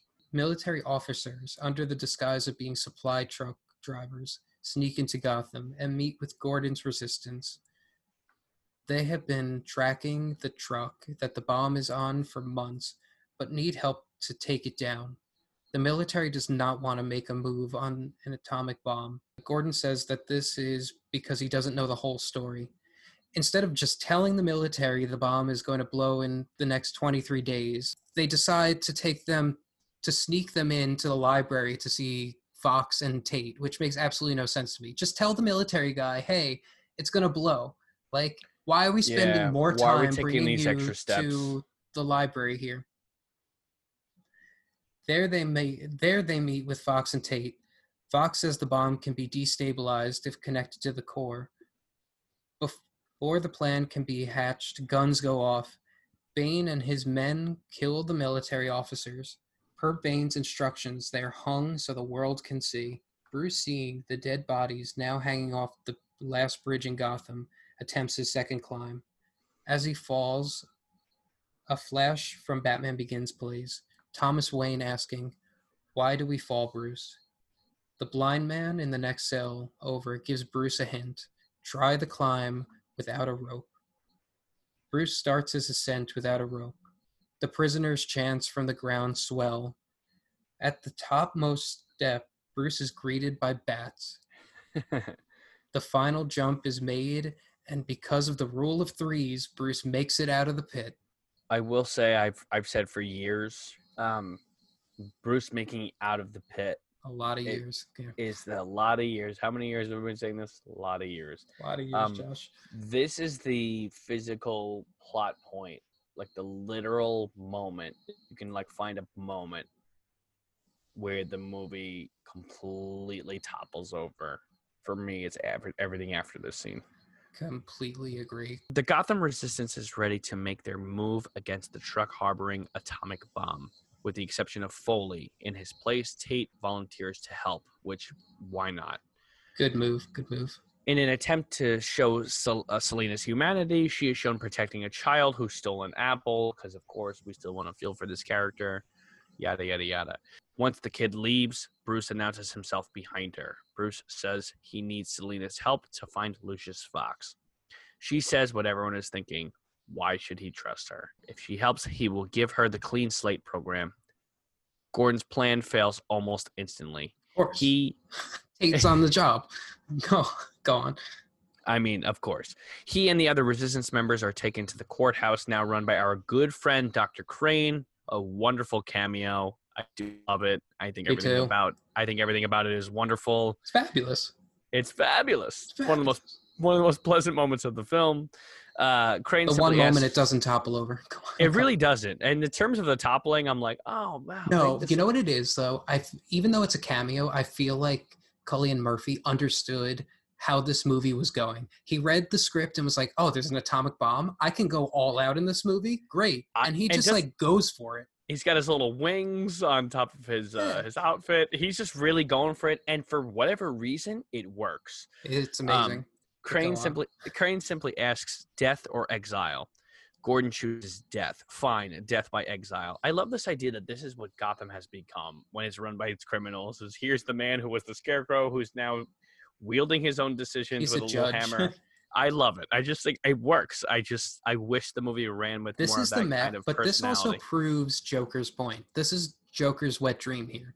yeah. because the city it, it's proving that when the chips are down civilized people they'll eat each other Yeah, it's good. It's good. It really it really rings true the themes that Joker was trying to establish in the last film. It just despite this movie's problems, like it does go for Joker's dream. It just really makes the whole trilogy as a whole and the whole saga and the whole but arc of everything. makes it so hard because he's not in this movie and you can just imagine him thriving in this world right now like the fact that he's not like on bane's radar to me just rings false well, he Yeah. feels he feels he feels incredibly absent despite this movie achieving things well that it does and despite it, you know, not doing as things as well as it it should. Yeah, but Um, like, I- let's I- be real. If anyone could stop Bane at this moment, it would be the Joker. Not because Well- he's an ally to Batman, but because the Joker just likes to fuck with whoever is holding the power. but I almost feel like had he been around, it's not just that the movie would have been better, but I almost feel like by throwing Joker in at all, especially if he's the one who comes, because you want to make Bane your villain, right? So let's say that was the plan all along. Even to have Joker coming in the third third act, he's not existent at all in the film, and all of a sudden you throw this monkey wrench in here, who maybe when Gotham's prisoners are released, that here comes Joker, and then maybe he's the one who's responsible for Bane's death or whatever. Like all of a sudden he's this you bring that anarchy card back into play and I feel like we really would be talking about a completely different movie. It's a hard call because you either put him in or you don't. The same way that, you know, uh, the Rise of Skywalker had the problem with Leia, where you either put her in or you don't. Some people say it worked. Some people did, said it didn't work. you know, Absolutely. but they tried her you know but either way to me you it you feel it lost because not having the joker was a loss or having leia was a loss yeah, so- no which yeah, it's it's no matter how you slice it it was a ba- it's two bad options that don't Yeah. work either way Death or exile, Gordon chooses death. Fine, death by exile. Before the resistance is taken away, Bane tells one of his men to bring Tate over. Bruce, now in the courthouse, finds Fox, who is also with Tate. They warn Bruce the bomb is going to go off in 12 hours. dude Catwoman. fox what are you doing marion was just on trial you saw it you're in the fucking courthouse and you're letting her sit next to you get on your shit There's some, sorry. there- there's some problems going on here. my dude is not having a good movie my man. Um, Catwoman holding up her end of the bargain gets Bruce and Fox out of the courthouse. Bruce and Fox go to the Batcave from the Dark Knight to grab tools and begin to fix the bat. my tools My tools. In the dark of night, Gordon and his resistance begin their exile by death, walking across the frozen river, hoping it won't crack. A few steps forward, Gordon finds a flare on the floor. From the shadow comes a familiar, gravelly voice Light it up. A bat symbol on the bridge presents itself in flames, which, how did he do this? Did Batman just like literally sit there and paint this bridge? I'm sorry. I, I guess he did. I don't know. I don't want to harp on it. It's really a lot. It is a declaration of war, a beacon of hope to the city, and a call to help for those listening. Foley takes the call for help. Bane cannot believe it, simply saying, impossible. did also did Tate not tell Bane that Bruce is back? She just saw I- him in the courthouse. Batman hands Gordon a device to put into the bomb. The device will disconnect the bomb from the detonator. Batman then saves Blake and releases all the cops from underground. Hooray, we did it. So easily. You got all the cops out. Batman thanks Blake for the army, but wants Blake to try and get as many people out of Gotham as possible. So, in the never ending setups, Batman gives uh, Catwoman the Batpod. She needs to blow up the debris blocking the tunnel out of Gotham. Batman also implores her to help. She just wants to get as far away as possible and even asks him to come with her. You don't owe these people anymore. You've given them everything. Not everything. Not yet. The war for Gotham is about to begin. One side, the police are in line, with Foley making his way to the front. The other side are Bane's men with a tumbler. The tumbler cannons point at the police. The bat flies down, and the first shots of battle are taken as the tumbler is disabled. Both sides charge toward one another. Gordon, upholding his part of the plan, was able to stop a truck, but it was a decoy. The second truck, Gordon is able to get onto it, but not stop it. However, he is able to get into the truck and disarm the bomb from detonation. The timer is still counting down, though. Blake, likewise, is doing his job. He has rounded up the orphans and anyone around the area. They all get on a bus and go to the bridge. There, Blake and officer and an officer on the other side confront each other. The officer, afraid if the bus leaves, the city will blow up, stops any attempt of an escape, and blows the bridge. In the heat of battle, Bane and Batman spot each other and begin to fight. Bane's brute force is still too strong for Batman. Bane's punches literally break stone. Literally. Batman begins to break Bane's mask, and Bane falls. I broke you. How hope you'll come back. You think you're the only one who could learn the strength to escape? Where's the trigger? The I never escaped. But a child. Child of Ra's al Ghul made the climb. But he's not the child of Ra's al Ghul. I am. All the past secrets make themselves known as Tate stabs Batman. As she tenderly fixes Bane's mask, she tells the rest of her story. She was the child who escaped. Once free, she found her father, Ra's al Ghul. He helped save Bane from the pit, but excommunicated him. Bane was a constant reminder of Raz's fail- past failures. Seems like a bullshit excuse to me. She continues saying that she could not forgive her father until Batman murdered him. Now, as Bane said earlier in the film, she is Gotham's reckoning. Oh, and she likes to go by Talia. Good for her. Who didn't see that one coming? Talia pushes the button to blow up the city, but Gordon already disarmed it. Regardless, there is only 11 minutes until it blows. Talia tells a now healed Bane to keep Batman alive so he can feel the city burn. As soon as Talia drives away, Bane turns to Batman, saying, You know I have to kill you now. Before any punches are thrown, a blast goes off. Just like Boba Fett, Bane is gone in the lamest way possible. Seriously, like, I don't even have yeah. Bane is completely cooked. I'm sorry. It's just like, my guy, you're like, you you're. I know you're no longer the main villain, but you don't have to go out like a bitch. Um, I am all for characters being very quickly written off when it's completely unexpected because it's a great way to pull the rug from under the audience's feet.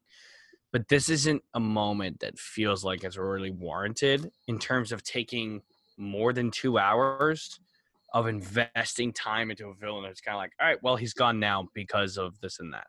yeah, You know what I mean? Like, it's I, again, I'm a uh, I'm a Last Jedi lover. So like when Admiral Ackbar died in that movie, I was like, okay, I get it. It's the heat of battle, and he's not really like a main character. He didn't right.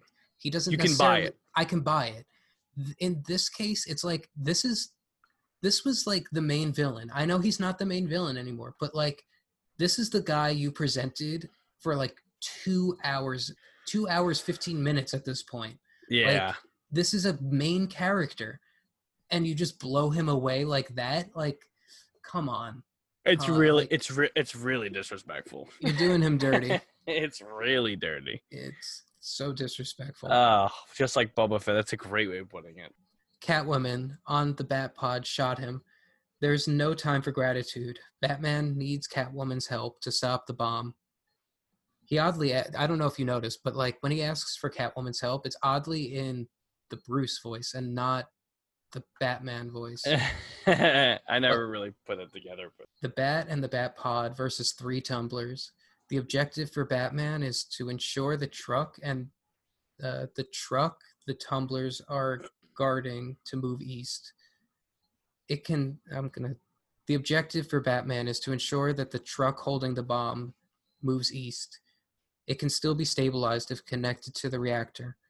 The Batpod destroys two tumblers. Big flex move for Catwoman. right. The bat being chased by heat missiles redirects the last one into destroying the last tumbler. The truck with the atomic weapon avoids going east, but by doing so falls off a highway bridge. Which I don't understand how the bomb didn't go off when the car gets into a car accident. Like this car accident kills someone, but it doesn't set off an atomic bomb. I I'm I no physicist, but it just seems crazy to me. The fall kills Talia, but not before she reveals that the reactor base has been overridden. There is no way to disable the bomb. She dies happy, thinking her father's work has been done. Gordon, who somehow survives the fall with all his motor functions still still intact, comes out of the back. Batman ties the bomb to the bat. Catwoman kisses Batman goodbye. Gordon, for the first time, wants to know who Batman is. Not not for him, but for someone else, of course. He just wants to know. For for someone else, if someone's going to ask, who do I tell them you are? In reality, he says everyone should know who saved the city. Batman replies, a hero could be anyone, even a man doing something as simple and reassuring as putting a coat around a young boy's shoulders and letting him know the world hasn't ended. Somehow, Gordon knows that that means Bruce Wayne. Which, again, logic gaps. I guess Bruce Wayne is the only child Gordon has ever consoled. How long ago is that supposed to be? This is At least years. 20, 30 years. Bat Bruce turns thirty in Batman Begins. If we're supposed to believe the Dark Knight is maybe shortly after that, and this is A eight year years two. later, Bruce is pushing forty at this point. That's what I'm saying. It's like it's like 30 years. You're since- harking back on a moment in a police station where he puts a coat around a boy 30 years That's prior. That's what I'm saying. Like, Get out of here. is, is Bruce the only child he consoled in his line of work? That just doesn't seem I- true to the character. It's just, it's really something. Whatever. Uh, Jubilee in the city is taking hold as the cops have retaken the city, and the kids see the bat take flight, flying away with the bomb. The scene is sobered as the bomb goes off. The city is saved. Somehow, the nuclear blast didn't kill everyone. But let I'm me tell you sorry, I something. These guys, the bomb may have not gone off in Gotham, but every single person in that city is dead within the next five years from radiation poisoning. They'd have to be. I've watched Chernobyl. There's just no way you walk Great out from that. series. Okay, great series, amazing. Great series. I didn't know you watched it, but it's amazing. series. Amazing.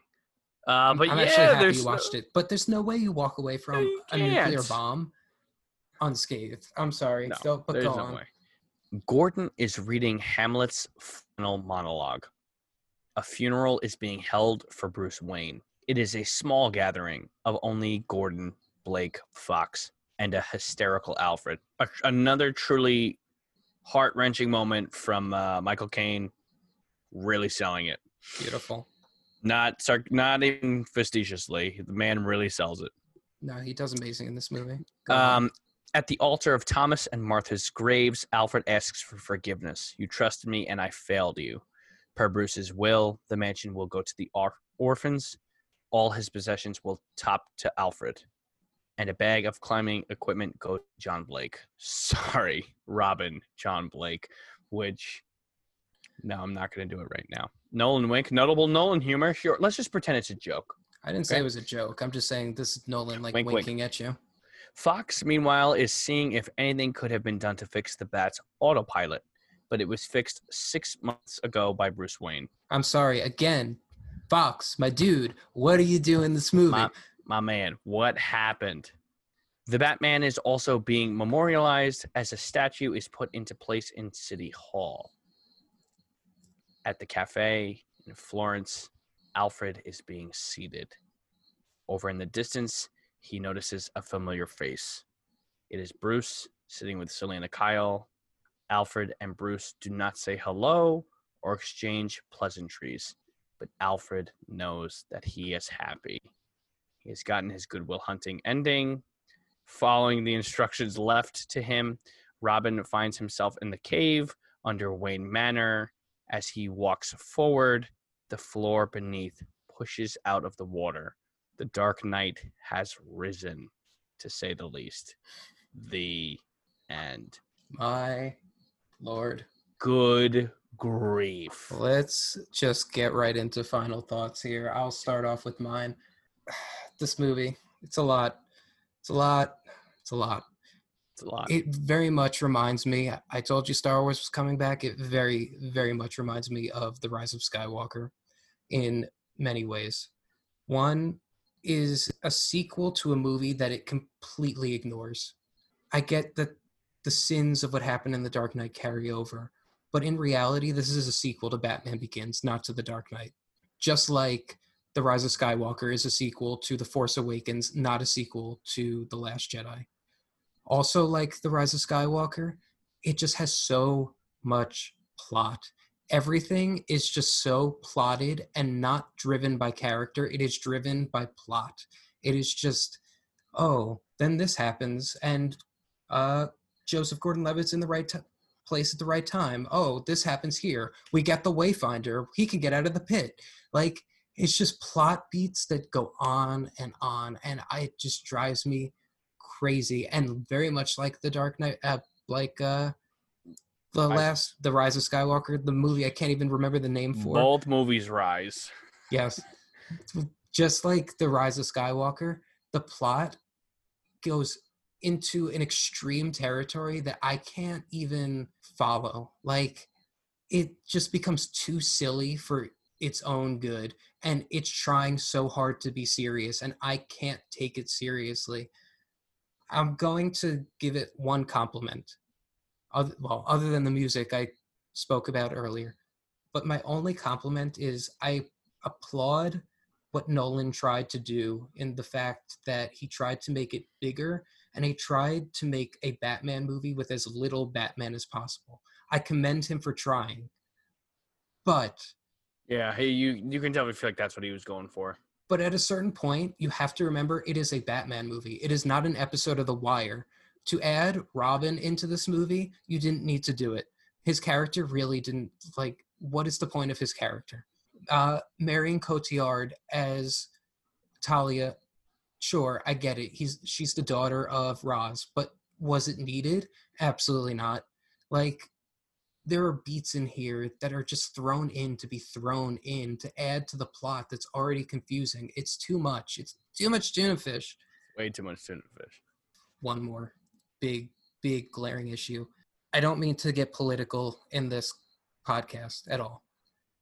But given what we have witnessed the past few weeks, the message that this movie sends about a strong, brooding police force being the only solution to your problem just does not sit well with me. More so now than ever, it feels like the whole police force of especially them all shouting and charging at the bad guys. It, like Yeah. it, it feels a lot more now that it's like, all right, uh, It, and that's just very emblematic of where policing is in general. So, or you know, Insomnia po- poked at this.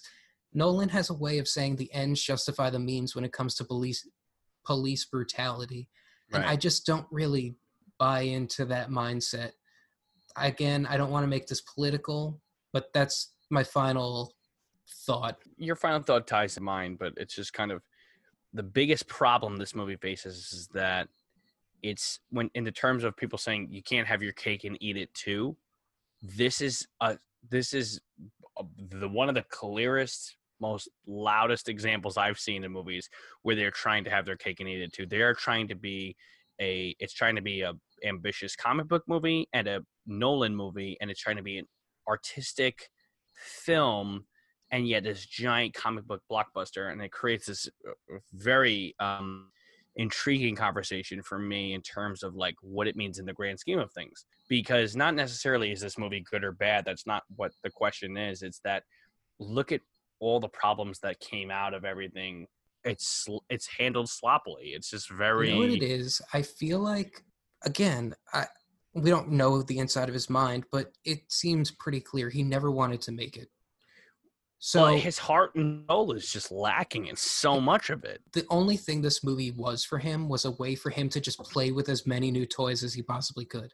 He went as big as he could because he wanted to play with as many toys as he could because he knew he was guaranteed returns on the income here. absolutely And he wanted to make Interstellar. He had to make this movie, so he said, "Fuck it. I'm going to just make this as big as possible so that in the future I know how to do bigger and more important stuff." Like I guarantee he learned a lot of lessons on this movie that he has carried with him into his oh future work. absolutely it's And a- that's what this movie was to him. It was just like him playing with new toys. It wasn't a movie he wanted to make. He just decided, fuck it. I'll string a story around big set pieces. like I, I mean but you can you can chalk it all up to like what has nolan been trying to say where when we were talking about the dark knight like there was that moment where uh batman and joker are talking in the prison and i had stopped and i said i feel like this is the crux of what nolan's been trying to say his whole career and No. you ne- and you never feel a moment like that in this movie you no, never you f- just nailed it on the head. The difference between this movie and The Dark Knight is the philosophy behind it is missing. Sure, Bane is the villain, kind of, and Talia is the villain, kind of, but there's no like reasoning behind what they're doing except like we're finishing what should have been done eight years ago. absolutely It's like that's not a good enough reason to blow up an entire city. Like my daddy died.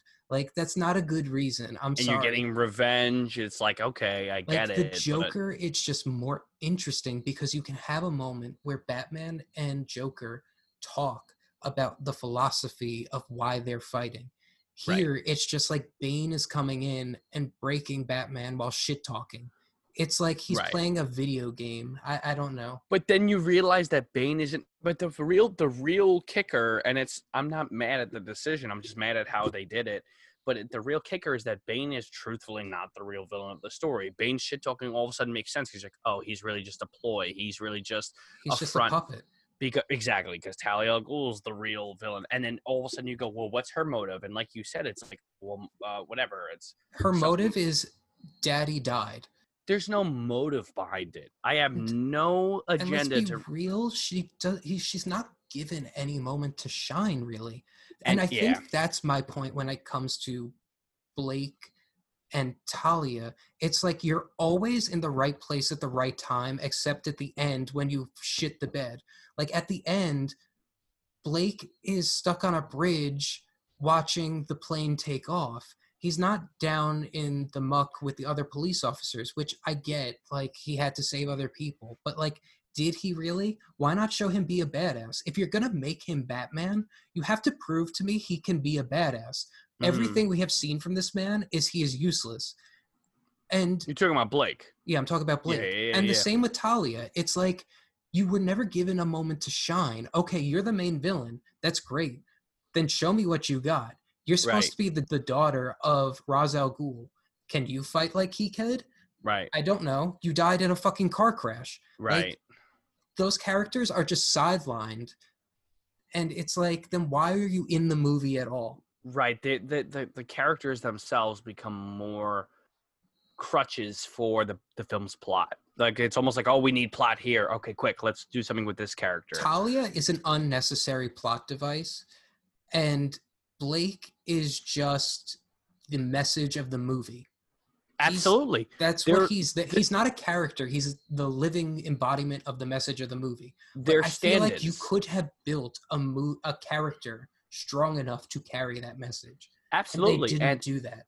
And it's just it's interesting because you look at the real problem here and it's like it's not in joseph gordon-levitt or marion uh, Cotillard. or, or, or, or any of like the actors. It's just the way that their characters were written. It's the way that their characters are presented. It's just not That's my point. like they're literally like to call them plot devices is an understatement. Like they're just there's no other purpose on that. Like oh we need you here because we need a plot change we need you here because this is what the movie's really about you said this was like rise of skywalker i said i strongly disagree when we talked about it i said i don't feel like this movie handles the material as sloppily as rise of skywalker does but like i do i do see the comparison because what you're doing is you're disrespecting rich material that came before it. Like I said, it's a sequel to Batman Begins, not to The Dark Knight. Right. And Which, If, if you, want to bring it full circle, that's fine. But there's a way you can do it and yeah, and my accent the whole point is story. like most people are coming to see this movie because they saw The Dark Knight, not because they saw Batman Begins. you know, you don't get to see a payoff. It does. This movie does not feel like payoff. It feels like you're completing an arc that we never asked to be completed in the first place. You know what I mean? It's like cool, like Ra's al Ghul, like you're completing his legacy and you're tying it into the first movie. But like also once Ra's al Ghul was gone and Liam Neeson's character was dead, like I didn't care about that story anymore. What you're doing is you're reintroducing an old book and you're closing a chapter on it, which I thought was already done with. I I also always say judge a movie with what you got, not with what you wanted it to be. Right. Which, okay, fine. I'm judging this movie on its own merits, and it's still just a very sloppy movie. I think that because for ye- for years, I remember this movie coming out and people saying like, "Oh, this is dog shit," and being like, "You know what? It's not that bad. It's really just the end of it that's bad." And like I said to even tonight, like, and I feel the same way. Like when Bruce leaves the pit, the movie changes. I brought up the Phantom Menace at the beginning of the podcast, and that's how I felt about this movie. I feel Phantom Menaced. You know, leaving the theater, I thought, wow, this is amazing. You know, and then time wore on, and I'm like, maybe it's not so great that the Trade Federation Neimoidians were like racist uh-huh. caricatures. You know, maybe it's not a good idea that Bane's voice was in a fucking mask the whole time. Well, You know, it's like the same thing. The thing, the little things just chip away, and you're like, maybe that movie isn't as good as I thought it was. Yeah. it is. It's the last 20 minutes of this movie i've said it i said and that's what i wanted to bring back when i saw it with my friends from camp uh my the co-counselors. It's just i remember sitting in a row of my friends and like the right half of me was like this is incredible. Like i gotta stay through all the credits. It's amazing. And the other half being like yo let's get the hell out of here. That was the biggest piece of shit i've ever seen. Like and i remember feeling very much so in the middle, like hey like i agree. Like these guys saw something great these guys saw something terrible and like i saw something a little bit of both and Yeah. that's how i feel about this this is like a very 50-50 movie for me like i really feel like that first hour 40 if not the i don't even want to give the two hours and 15 it's just a lot this, This movie movie's is a a lot. lot. um it's just weird because i've always felt like this movie gets a bum rap and yet i feel like i can justify anyone who talks shit against it like i get it but i also think that like this movie does a lot of good things it's really uh, for me the the third act of this movie completely drops the ball It was like the end of Game of Thrones. It's like sure, it's like sure, some of these plot points may make sense if you explain them more, but you're not Sure. giving me time to digest the ridiculousness you're throwing at me. Like and that's yeah and that's why you were going off the point i said about batman and joker versus batman and bane and it's just this whole idea of like what is the actual crux of this movie? What is the actual point of the hero versus villain dynamic? What are you doing differently that was done in the dark knight? And the reality is is even though bane is a very different kind of villain and as a great way you established or we established that he's a terrorist J- uh, joker was an anarchist the themes like still don't feel too groundbreaking. those are our feelings in a nutshell. We we're not uh, huge fans, to say the least. well, I mean, Josh likes it. I like it, but I know that it's problematic. He's in like with it, but he's not willing to tell you he's in like with it. I'm more willing to tell you I like the movie, even though I secretly I have a lot of problems with it. He likes the movie, but he doesn't like like the movie. Um, I, I don't like it in that way. Uh, so for my pick of the week, I'm gonna go with Charlie Chaplin's The Great Dictator. It is both hilarious and heartbreaking. It is uh, the first sound film Charlie Chaplin ever made. Came out in 1940, and is about uh, Nazism. And it's like one of the most ballsy movies ever. Could you imagine in 1940 making a comedy about Hitler? Like he's in power, the height of his power, and he's getting pwned by Charlie Chaplin, the man with the same mustache. It's like pretty funny. You gotta And give that- him credit. And in a moment, the moment we're in right now, again, I'm not getting political, but the message of the movie hits strong. And it's a message that is told through comedy, but it's an important message nonetheless. So that's my pick of the week. Um, in in contrast to your pick, as I like to do, and I actually had this pulled up before you even started speaking. Um, I'm gonna go with American Psycho. Nice. Um, uh, if you know, Chris, we just what talked, to, you know, dove into a film, a trilogy with uh, you know, Christian Bale, uh, from the year 2000, directed by Mary Harron, but a um, very explicit, dark horror. Uh, I don't want to call it a, a horror comedy, but it's filled with comedic moments. It is a dark, dark comedy. It is as black a comedy as it gets. Is about i mean because it's really it is satire i mean you look at the idea it takes place in the 80s and wall street culture and um, guys with s- fancy suits and slick black hair and s- slick back hair and um, uh, detailed in uh, card uh, you know cards of uh, with the with the fine print there of their That's what I was about to say. The lettering, You, it's you watch that card sequence and tell me it's not a comedy. Well, as someone, it's funny because I saw on, on Instagram someone had reposted. It was on a one of the movie groups that I follow, and someone had just posted the scene, and all of a sudden I had was just watching just the scene out of context, just him observing the cards and the inner monologue, and I started laughing out loud. And I'm watching, and I'm like, "This is hilarious," because he's so obsessed with the fonts, and he's you see he's like so into it, and just it's funny to dive into the psyche of a character like that who takes axes and hacks up hookers and uh, you know drops chainsaws on these naked women running through these halls and it's just it's funny this bloody Well, very who gross knows if it happened? That ending is also like, you know, everyone gives credit to Inception, but American Psycho did it first. You know, what what is reality? It's really the question at, that ends American that Psycho. that movie will make you question everything that you've just watched it's Love it. amazing so Good choice. um, i think we have covered a lot of ground yes, thank you all for listening to this Jeez, tuna i mean fish filled podcast. As This always, is our you biggest- can find me at Mr. Filmart on Instagram. as always you can find steven at mr film art on instagram All right, everyone. Until next time.